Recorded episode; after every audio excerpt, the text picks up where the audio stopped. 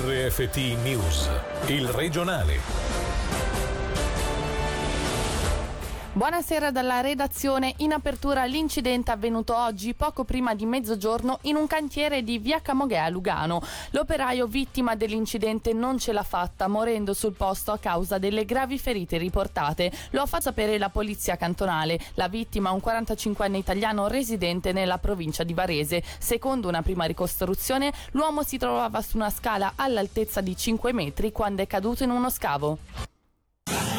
Voltiamo pagina e torniamo a parlare del delitto passionale avvenuto ieri a Giubiasco. A poco più di 24 ore ci si interroga ancora sul fatto di sangue che ha spinto un ex poliziotto in pensione ad aprire il fuoco sull'ex moglie e sull'uomo che stava frequentando. Sentiamo Angelo Chiello. La comunità è ancora scossa da quanto avvenuto ieri, l'irruzione di un ex poliziotto all'osteria degli amici che ha sparato a bruciapelo alla coppia costituita dall'ex moglie e da un uomo di 60 anni noto nella regione per dirigere la cantina sociale di Giubiasco. Infine il gesto estremo del 64enne, triste epilogo di un delitto passionale che difficilmente verrà dimenticato.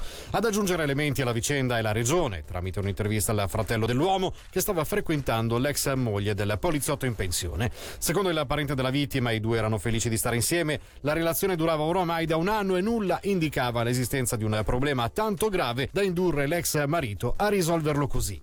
Descrivendo il fratello ha parlato di una persona tranquilla, un non violento per natura, sul dramma che si è consumato nel primo pomeriggio di ieri, poco dopo le 14, la polizia ha aperto un'inchiesta coordinata dal procuratore pubblico Roberto Ruggeri.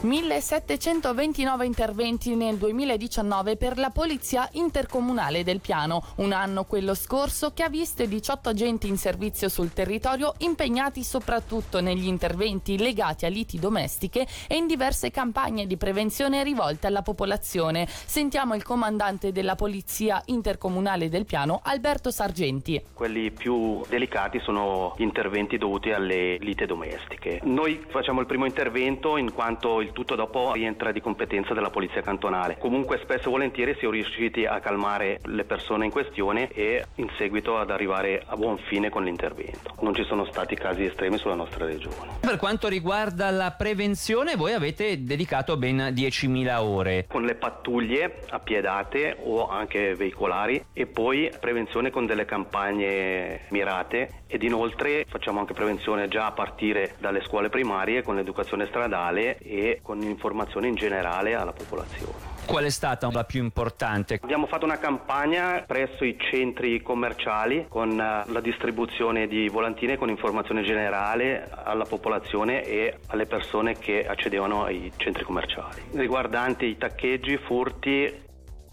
Ora le Ora le notizie in breve con Angelo Chiello. Continua il trend al ribasso, mentre in Svizzera i nuovi casi sono appena 10, in Ticino nelle ultime 24 ore sono stati registrati un decesso con coronavirus e un nuovo caso di positività al Covid-19. Principio d'incendio verso mezzogiorno a Viganello, al quarto piano di una palazzina in via al fiume, sono intervenuti i pompieri di Lugano per spegnere il rogo partito da una cucina. Stando a Rescue Media, nessuno è rimasto ferito o intossicato. Si è spento a 94 anni il grande attore francese con lontane origini ticinesi Michel Piccoli. In carriera ha lavorato con i più grandi registi internazionali, da Louis Buñuel fino a Claude Sauté, Marco Ferreri e Nanni Moretti. Siamo pronti ad accogliervi un messaggio chiaro e conciso, quello al centro della campagna di Ticino Turismo. L'obiettivo è portare nel nostro cantone nelle prossime settimane, soprattutto nel periodo estivo, turisti provenienti dalla Svizzera interna.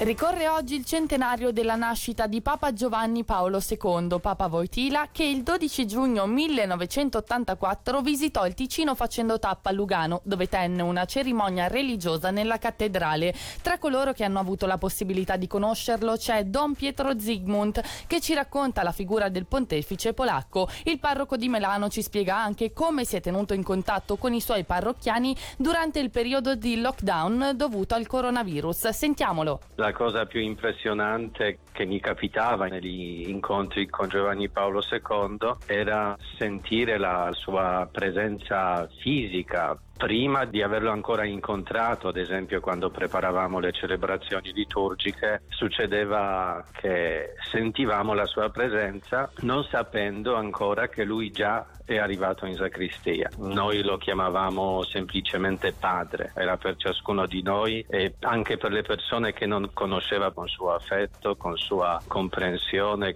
Non si sono potute svolgere messe in questo periodo, lei come si è comportato da parroco con i suoi fedeli? Ho creato proprio a posto quando ho iniziato tutto ciò una pagina su Facebook della nostra parrocchia virtuale, là abbiamo potuto scambiare un po' di idee, di messaggi delle omelie. Preparavo sempre l'omelia per domenica e mandavo anche via WhatsApp ai contatti che avevo. E per oggi il regionale termina qui. L'approfondimento radiogrammi sarà live sulla scomparsa dell'attore francese Michael Piccoli. Buona serata. Il regionale di RFT, il podcast su www.radioticino.com.